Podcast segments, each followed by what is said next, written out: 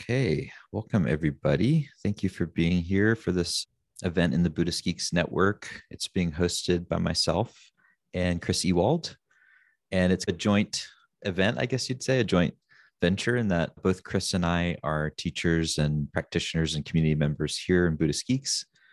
And also, we're working on a, a venture together, a startup company called Interbeing Inc., uh, which we've been doing for the past over year now and we, are excited to share something that we've been working on with this community who were uh, of course is dear to us.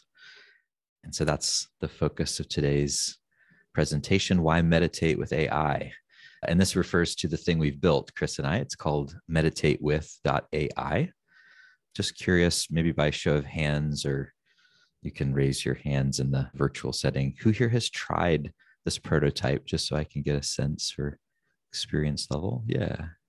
Okay. So looks like most of the folks here have tried it.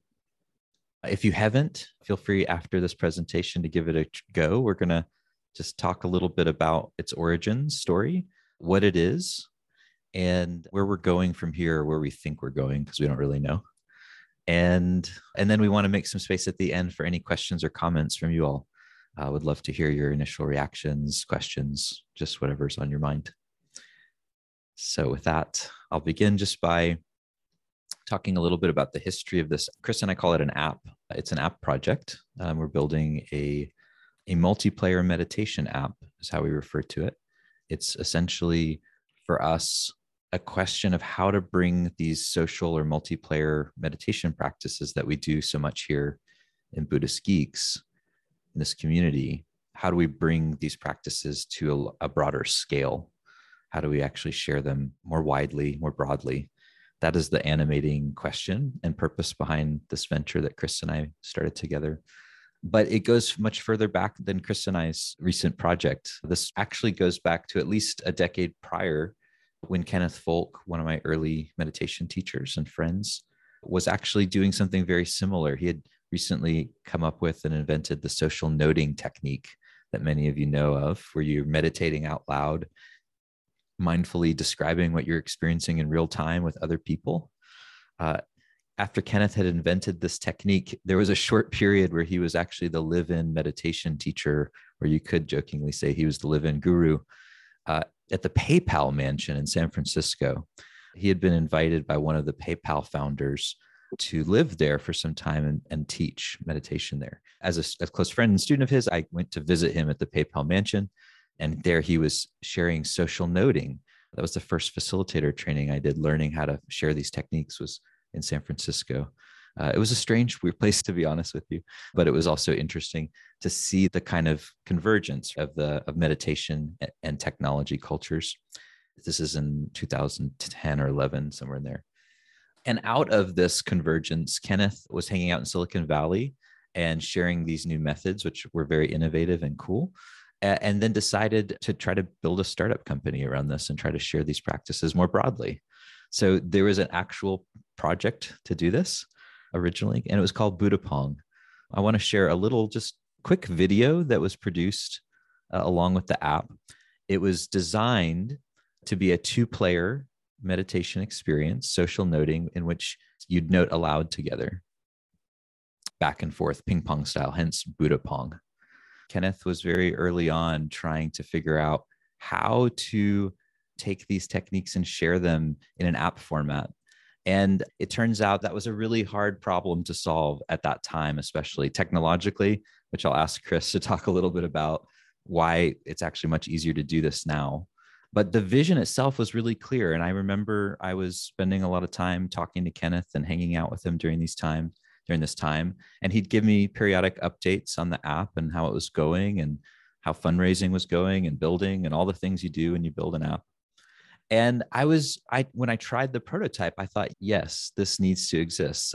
This is an awesome way to share these practices in a more kind of broad mass scale way. And unfortunately, because of the for, for many reasons, mainly I think at that time the technology just wasn't there to support the features that were needed. It didn't happen. So Buddhapong arose and passed away, as many things do. And 10 years later, as I'd for the last 10 years since Buddhapong came and went, I'd been obsessed with these practices and sharing them, practicing them, teaching them. And I just kept going back to that original vision of Buddhapong and kept feeling like there's still an opportunity here. Someone needs to create an app that makes some of these practices more broadly accessible. And no one is going to do it, apparently. And so I, I felt like, in, in, in, a very real sense, this is mine to do. I, I need to do this. Uh, if there's, uh, if I don't do anything else in this lifetime, at least let me try this. Uh, feels very important, but I can't do it alone. Of course, I can't do this alone. I haven't been doing it alone. In fact, most of what I've learned has been in in community, practicing with you all. So uh, this app really, in that sense, is born of this um, practice community and of all the effort that people put into the practice in a very real way. And also, uh, in a very real way, Chris Ewald has made this help make this happen. My uh, co-founder and friend, I would say former student, because now he's teaching me as much as I teach him, probably if not more. And uh, also a teacher here in the Buddhist Geeks community. Um, so I want to introduce Chris and invite him to share a bit about his background, how he got into the project, and to share with us the current history of Meditate with AI or Interbeing Inc., where we are now. Thank you, Chris, for being here. Let me also spotlight you here so everyone can see you. Okay, yeah, thanks, Vince. Oh, I'd say, like so many of us, I joined this community originally being really attracted to the podcasts, and maybe five or six years ago was when I first joined. I have a long background in technology, building different applications, worked at a lot of different companies, and have been doing this for, yeah, about 15 years, uh, this sort of thing. So it's my bread and butter expertise. And I got started in the in this project. It was actually just a hugely synchronistic thing from my perspective. During COVID, I was part of that great resignation. All the people that that left their jobs that became unsatisfied with what they were doing, and this was at a time that I was really engaging more deeply in meditation practices and also teaching as well, or just starting to. And I was thinking about changing careers at, at one point to, to go into therapy or become a therapist, I should say. and I came to this convergence after a while of that A, I didn't want to abandon all of my hard earned kind of technology skills and expertise um, but I only wanted to apply it in things that I authentically wanted to build and see in the world.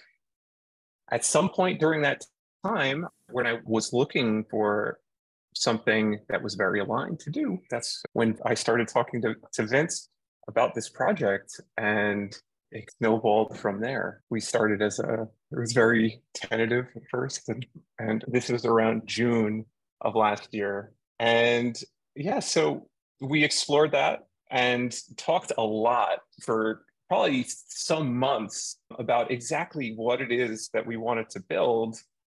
Came up with all sorts of different models for how to think about this. The one that's coming to mind now that's particularly relevant is this kind of it was like concentric circles we, we saw of people in deep community and meditators and it came from people that are just very like superficially maybe exposed to meditation or interested, but not really deep, and people that have found community. And we developed a principle of okay, something that we want to do is take people from the outside of the circle that are um, meditating by, their by themselves and bring them into community.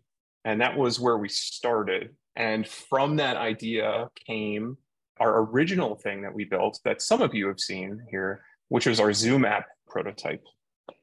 And what that was, the Zoom application, it was to be almost directly applied in a context exactly like Buddhist Geeks. So it was meant to help with some of the facilitation aspects, getting a project going, adding some things to it, like setting up bro- breakout rooms, having the timer work, maybe some indication of whose turn it is, capturing a reflection after the practice. And this is where we started and we built this.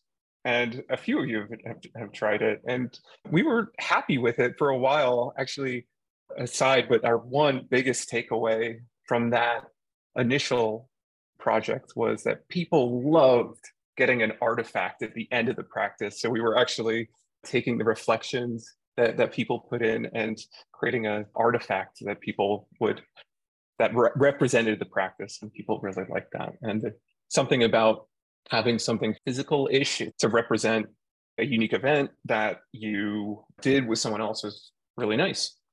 So we explored this path and ultimately came away from it with the understanding that this wasn't a let's say a viable business path forward that that by using this particular path and from our perspective starting at the inside of the circle with deep community people that are already in community isn't actually supportive of creating a sustainable business it would be very slow um, growth so then at some point it was february of, or march of this past year we shifted from that to exploring the outside of the circle which is trying to bring more people into these practices. And we had we were always talking about using AI as a part of this. And this is, of course, the AI trend and craze is happening at the same time. And and so we're thinking, okay, we're going to start at the outside of the circle, build a very good onboarding experience to bring people who are unfamiliar um, with these practices into this, get them onboarded with the intention of bringing them also like into meditating with other humans because it's going back um, from these kind of concentric circles, bringing people more towards the middle. And so that's what we built. Now, that's what Meditate with AI is. It's essentially just just what I had said. It's an onboarding and teaching practice um, that's scalable too. So it, it can reach a, a, a, large number of people, but to get them exposed and familiar with these practices. Vince, do you have anything to add here? What did you say? Yeah, good timing. I was just feeling something bubble up, which is another reason that we did this, made this pivot, the shift in strategy without really a changing the vision of what we're trying to build long term is because there's a real problem with sharing these methods to a larger audience, right? To, to more people, which is it's hard to do. It's hard to let you have to get people together. You have to coordinate people together hmm. to do it. It's like having a party. Much easier to download a guided meditation on your phone and listen to it. So the question and, and really the design challenge is like how do we introduce people to these practices in a way that that, that feels approachable and accessible and maybe lots of people and the choice to start with an ai partner which may seem weird in some sense when you're creating a multiplayer meditation app, makes a lot of sense when you consider that when people are first learning something, especially if it's a social activity, there's some amount of risk inherent in that learning and some amount of social anxiety that's present when you're learning to do something for the first time and others see you doing it, they see you learning. I can really relate to this. So that's another reason we want to start with an AI facilitator because the AI technology is now good enough that it can do some basic facilitation, can give you basic feedback on how you're doing, just make sure you're doing the technique, and you can learn how to do it. And that can be a setup for then going into with other friends or even strangers that you don't know yet to do the practices with. So that was the other reason we made this shift to AI because we thought it could really solve the problem of help us solve the problem of how to introduce these social practices at scale. Mm-hmm. Yeah. Vincent asked me to share a little bit about the technology behind this. This is going to be a little bit of technical details. Some of you will really appreciate this, some of you will not. I'll just spend a few minutes on it. But I just wanted to point out that this is essentially what's happening when you use this, this project. To go through it quickly, it asks you for permissions for your microphone. This is your web browser here. So all of this is happening inside of your web browser. The web, the microphone is capturing this data.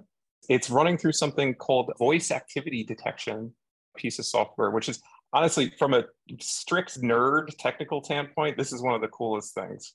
And it's actually running in in WASM, which I think is, is cool. So this is actually a, a classifier that's that's saying, is this human speech or not? One of my favorite things about this is if you snap your fingers or make some loud noise on it, it will not respond with a note. And that's because we're running this thing called a voice activity detection. And it's actually running inside of your browser. And from that, we get what's called utterances in a, the jargon of the trade. And utterances are little groups of speeches. Speech start, speech end. There's some amount, it's not quite a sentence. It's maybe a word or a phrase or a sentence or a paragraph, it could be, but it's an utterance. And this utterance is then sent to our backend, which is then going to almost immediately going to a speech to text transcription service, which is then returning uh, a textual form of what you're saying. That textual form of what you're saying is then going to OpenAI, which is what we are currently using as our model, our AI model, which has a lot of the insights that we've gained from this encoded into it. It's generating a response that's a relevant response that's then returned to our backend server. It's and it's selecting an audio file we're doing some processing on that. It's selecting an audio file, which is then returned to the browser and played back. And now, just a couple interesting things here. Vince and I have talked a bunch about how we feel it's very important to have Emily, in this case, actually record the notes, and because we feel that there's actually some level of real conveyed experience in how the notes are said. And we've tried a couple synth voice generator things and they're just not they're just not good enough for right now maybe in the future. So yeah this is everything that's happening right now. 10 years ago none of this existed for sure in fact 10 years ago there was it would have been a real struggle just to get real-time audio data like reliably over the, the wire and that was the core technology problem that Buddhapong had. Uh, it's it is interesting, at least from my perspective too. These our backend and these services are running on cloud services on the edge, you could say, in the jargon again, which makes it really fast and almost infinitely scalable as well, actually. So I appreciate that on the technology aspect as well.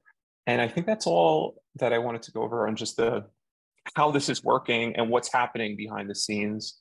Yeah, I'll stop sharing here. What's next, Vince? Yeah, let's see. Thank you for making it through the tech presentation. for those that are technical, I'm sure you like nerded out uh, on that. Yeah, I see some people. So thank you, Chris, for getting nerdy with it and sharing. I actually really it's amazing to to see the actual several months of thinking in one diagram. I'm like, somehow it shouldn't be that simple to to summarize. Yeah, I think I, I want to talk a little bit more about the purpose of this because I I, I think it may not be apparent immediately apparent. And this prototype, meditate with AI, this is not the end goal for us. This is really just an attempt to see one, is there interest in meditating with AI at all? Is this something that people are actually going to be curious about? Could this be an angle by which people find out about multiplayer meditation? Because if it is, great, we can absolutely use that as a as an angle, a doorway in. But also, more importantly, does the AI actually work? Can we create an experience that's good enough that people learn how to do the technique and it's interesting enough that they're curious what it's like to do it with other people? And our principle here is that we, design wise, we want to actually reduce intimacy in this app compared to what we would do, say, in Buddhist Geeks. So in Buddhist Geeks, we do video uh, sessions where we all are in breakout rooms and we're seeing and hearing each other practice. In this app, it will be audio only so that people can feel a little less intimacy again so that there's less of a barrier to entry from my point of view one of the main problems right now with interpersonal practices that i've the ones I'm familiar with, like circling and insight dialogue and many other forms, is that they're almost all dyadic. They, they're a two player. And the same was true of Buddhapong. It's a two player thing. Well, guess what? Two players really intimate. Um, if you have three or four players on a team, it's less intimate. there's a little bit more of a sense of like, oh, I'm just one of the people here. And so our principle again is that we want groups of at least three or four people once you start actually using the app and, and, and doing it with other people and, and potentially with the AI partners still.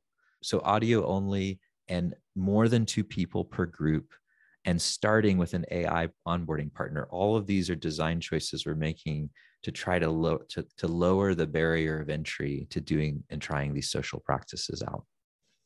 I wanted to just mention this the purpose of this uh, prototype to see if we can do that successfully and then to build on that, um, which is where, what we're going to do from here. Um, so, Chris and I are deeply committed to this. And as a result of our commitment, we want to build a more full featured app, something that actually has the human to human quality as well. So Chris and I are going to talk a little bit about the some of the future features that we're building and then open it up for questions. Um, so the first feature we've talked about already, haven't we, Chris? We've talked about meditating with AI. And let me just share my screen again here the thing we haven't really talked about, what I think is important, is that because these practices that we're sharing are based on simple protocols, because they're all peer to peer, they're done out loud, and they're interactive, and they're all trauma informed with the, the role of the witness and uh, safety release valve. There's t- different practices we've learned that we're building in, baking into the application that make this a trauma informed practice. Uh, because of all that, there are actually many different practices that we could share and that we do in the Buddhist Geeks community. We're starting with freestyle noting because this is a classic practice. It's really powerful. We know a lot about it, so it's we feel comfortable sharing it broadly. And our intention is to add lots of new practices in the future so that you could actually play with a, the, with the AI, not just with one practice, but potentially dozens of practices. And so this will be a way, in a sense, also to teach people lots of different multiplayer meditation techniques. Um, and in our, our vision too from the very beginning has been to have a free version of this app always available. So that's important to us. And we want to have at least one practice probably freestyle noting is our current best guess at what that would be. But one practice that's available to anyone freely available. You don't have to be paying for it as a basic it's like basic access to a public good. It's like a mental health tool that anyone can use. And then from there we'll figure out ways of funding the company that's building these technologies. And i do want to just mention a little bit about that before we shift into q&a which is around the question of funding. Like how are we actually building this thing? Because it's great to have all these ideals and to have a vision for wanting to share social meditation with the world, it's a very different thing to actually execute on that vision and to make it happen. And usually things like this take, if they do succeed, which is rare, they take a good 10 years often to succeed. So, how do you actually do this? We're right now we're doing two things. One is we're actually just getting support from kind of investors, and they're called angel investors in business terms, but I think Bodhisattva investor in this context would also be accurate. It's like people that want to help accelerate this vision that helps us build the thing, which takes time and expertise. That said, just relying purely on other people's money and capital to help build something cool, which is great when you have that level of support, it isn't great to be dependent only on that. And so it's important in a in an early company to also to develop ways of, bringing in revenue, bringing money that in that can help fuel the growth of the company. So we're going to do both. We're we're actually both doing a WeFunder crowd campaign at the moment, which is a way of it's a crowdfunding mechanism for raising capital. It's, it's a newly created thing in the last several years, which is actually quite cool in America, our laws are, are, so favoring entrepreneurship, of course, which is in some ways not good. But one of the good parts of that is that normal people can actually invest in companies now at small dollar amounts. You don't have to be an accredited investor anymore. And what's cool about that is it opens up the possibility of community funded projects. And so for us, we had a few close friends that did provide some early backing to help us get to this point a number of them who are community members here in Buddhist Geeks and close friends of Chris and I's. And from here, we really want to invite the rest of our community, people that know these practices or interested in this vision as well, uh, to help back this. So you can check out the WeFunder campaign actually now. It's uh, it's not publicly live, but we'll share the link with you here. Um, that's one of the ways we're, we're funding this. And the other way is that we're going to actually be bringing back some of the facilitator training work and offering that in a way that brings in some more re- some additional revenue so that we can build this free app and so we're thinking of this in the kind of big picture way of like how do we tap into these capitalist models for scaling because capitalism is still one of the best ways to scale projects up while maintaining the heart of generosity that that gave birth to these practices. We're not teaching this in a buddhist context. This isn't a buddhist app. We want it to be uh, able to be bigger than that. But it is informed by that. And so that's i think a really important principle. So anyway this is a bit about what we're working on. Here is the link uh, to the wefunder if you want to check it out. And let's just open it up here for questions and unless chris you have anything else uh, that you wanted to share. I'll stop sharing my screen here. Sorry we didn't say our, our purpose oh yeah uh, we have a formal purpose. Uh, our company it's a public benefit corporation whose purpose is to improve the mental health and well-being of all humans using interpersonal meditation practices. So the cool thing is if you do choose to invest in this company, it can only be used for that purpose. We have a legal mm-hmm. protection that you can't just suddenly become, become like, I don't know what, what kind of company, like an arms dealer. We can't suddenly pivot to that. We have to stay in this on, on purpose. Okay, questions, feel free. We're going to uh, open it up here. Shizuka, go ahead. Yes, thank you. So, can you hear me okay? Yeah, yeah, totally. So, I'm glad you said to promote mental health and well being. And I was wondering if you guys are thinking about uh, sort of close or partnership with mental health care professionals. Mm. Because right now, a lot of people are depressed and are very having difficult time during and uh, negative effect of the COVID or pandemic, right? And sure. you just even cannot get an appointment with a therapist, but people are suffering. so mm. for that, I think you can have a great partnership with mental health care people to have their clients try it out with AI. So that could be a really a big base, client mm-hmm. base mm. in terms of developing a business model.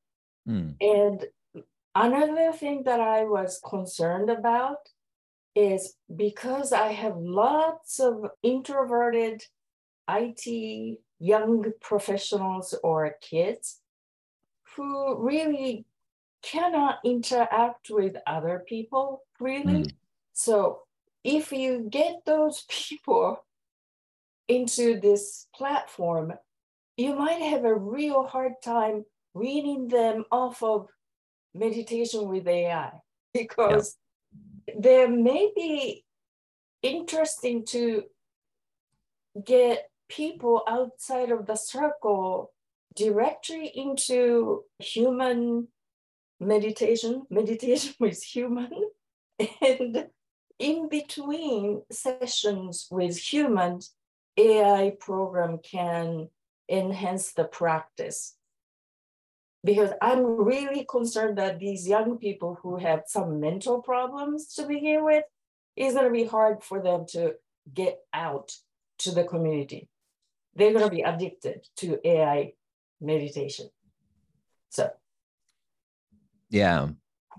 Yeah. Thank you for bringing that up. It's a real concern. And I think Zach Stein, a philosopher, brings this up with AI and education a lot. And he talks about how if AI becomes a tool that actually dissociates us from human connection, then it, it could be profoundly bad.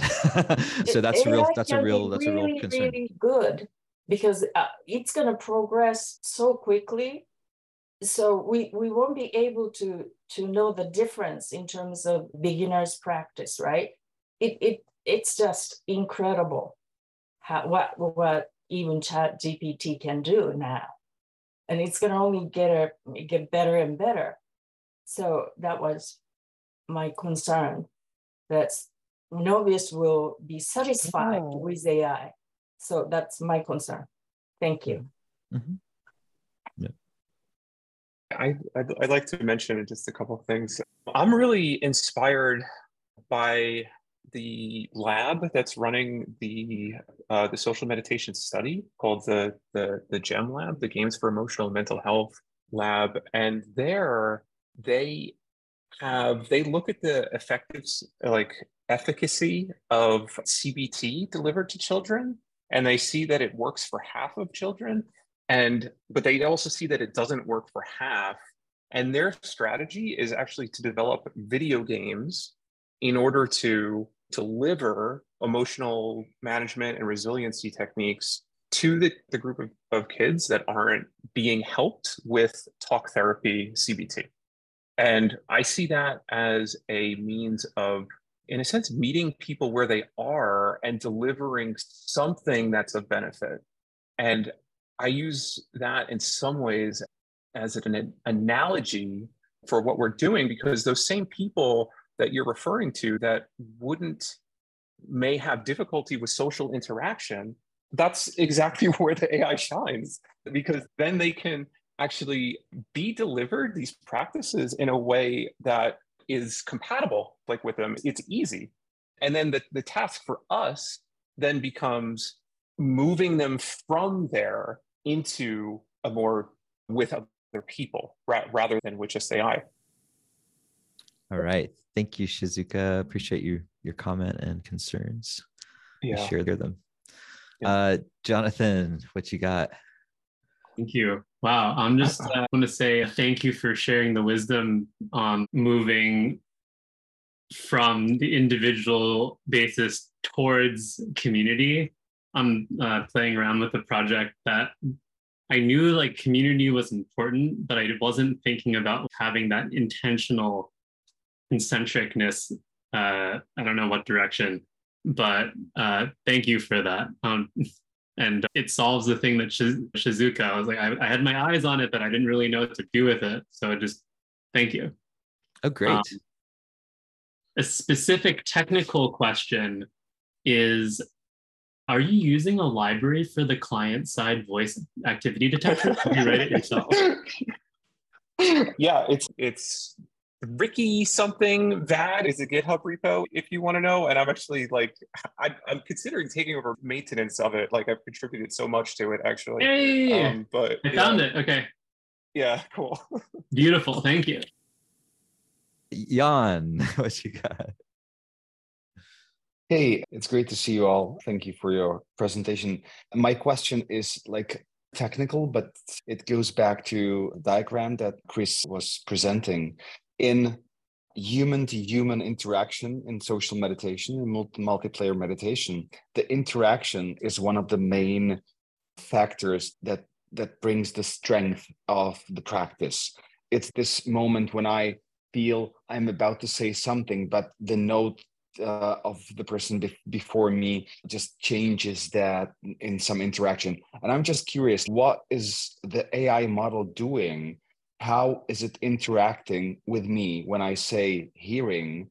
I noticed that there is some like decoding of what I said and transcribing that and some interaction. We're uh, quite used to ChatGPTs and Claudes that when I ask who was the second president of the United States, it just answers, tries to answer, so to say, the question.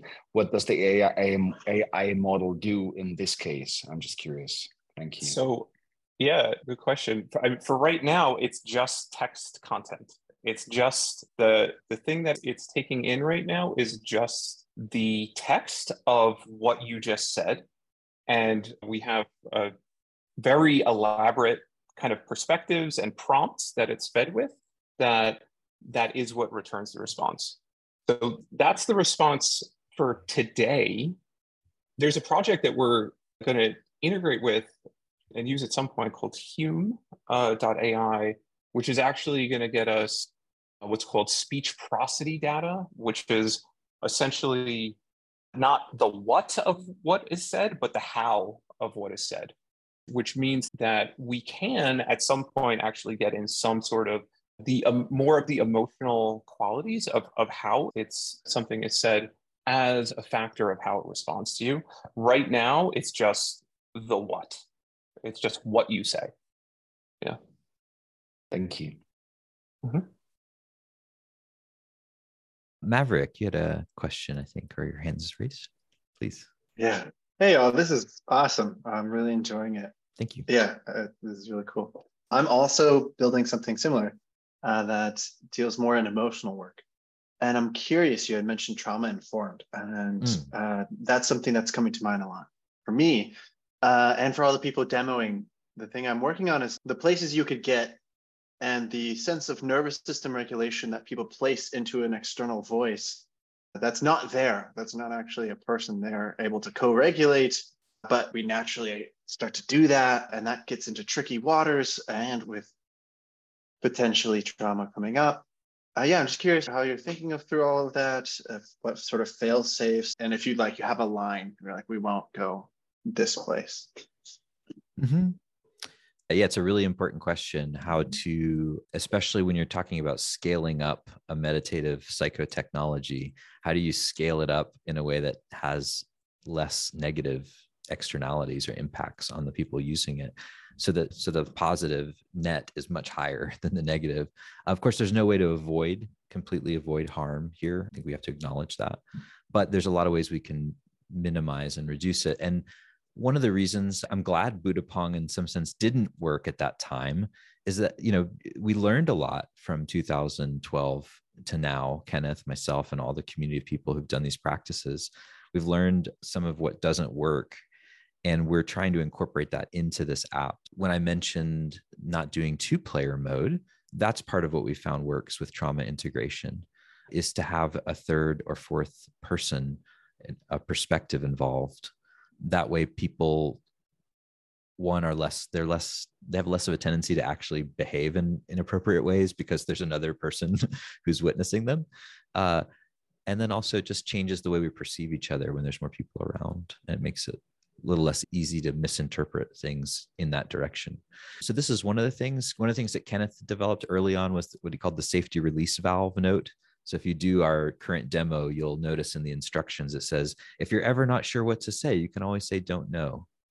And that's really important uh, to give people an option for not knowing and a formal way to acknowledge they don't know because sometimes that can generate a lot of social anxiety. Is like i should have an answer. I should know what's going on. And then that can you know that can spiral out of control as you probably know if you've been working with similar kinds of practices. The social piece can work for you or against you it works for you in these practices and it keeps everyone on point and on task but it also if you don't have a place to go if you don't feel like okay i can just stop and witness right now and just be a silent observer or i can just say don't know i can have a choice basically a lot of trauma, as I understand it, trauma integration and trauma informed approaches make space for people's agency in the process.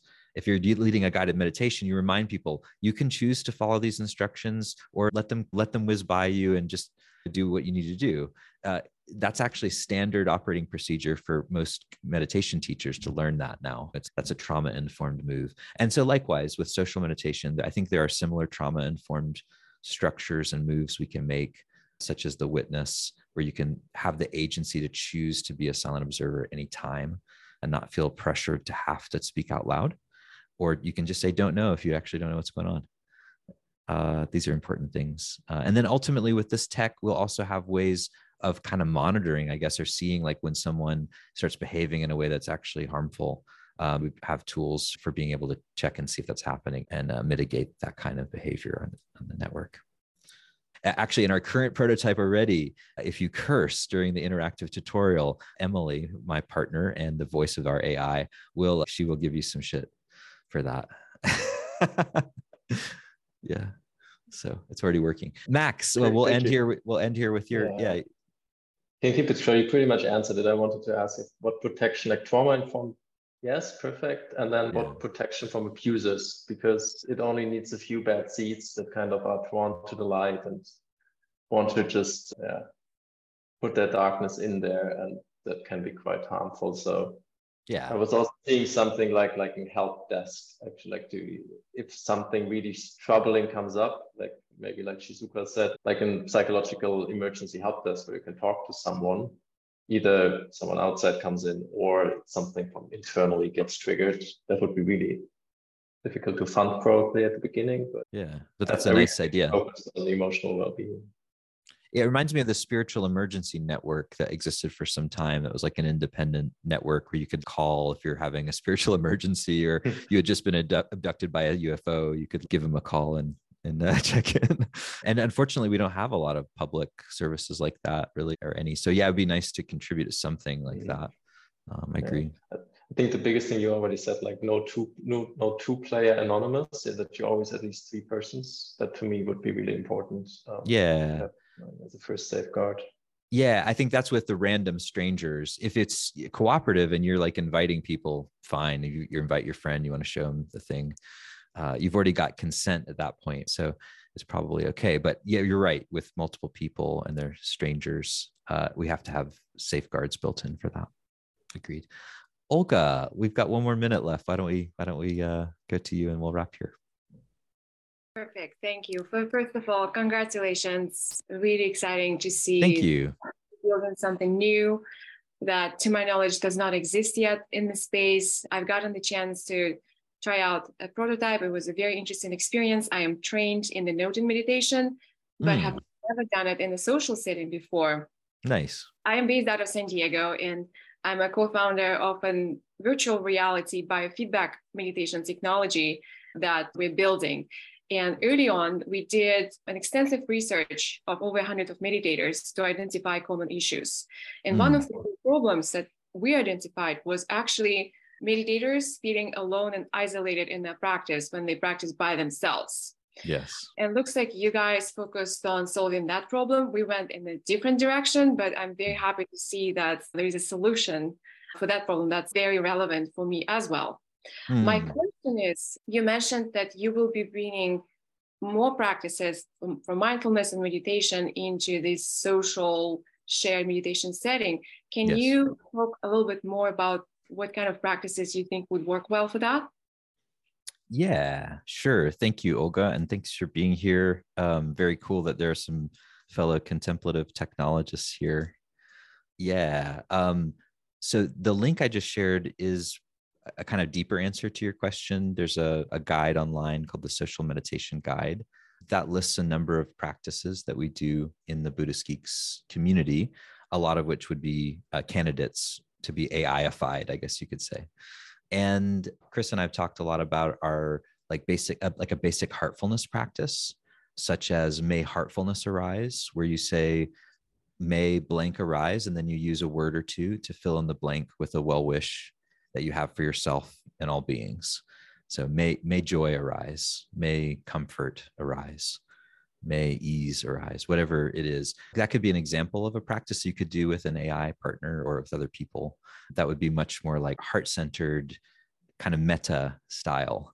And there's lots of other ones from concentration practices where you could count the breaths out loud together, like one, for instance, or red as you look at a red object together. Very simple things, but that help focus attention together. Social mindcraft is another one I'll mention. Kenneth Folk developed, where you mind mindcraft, where you say I will allow for, and then whatever you want to allow in your universe. It's a, a world building game. So that's like an imaginal form of meditation. We could include that too. All of those are possibilities. Yeah. After nearly a year in private beta, the Buddhist Geeks Network is now open for any independent practitioners who want to engage in interdependent practice. You can find out more about the Buddhist Geeks Network by visiting BuddhistGeeks.network. And if you'd like to join the community and join us in regular social meditation practice or other events that we host there in the network, all freely offered, you're very welcome to do so, again, by visiting BuddhistGeeks.network. Love to see you there.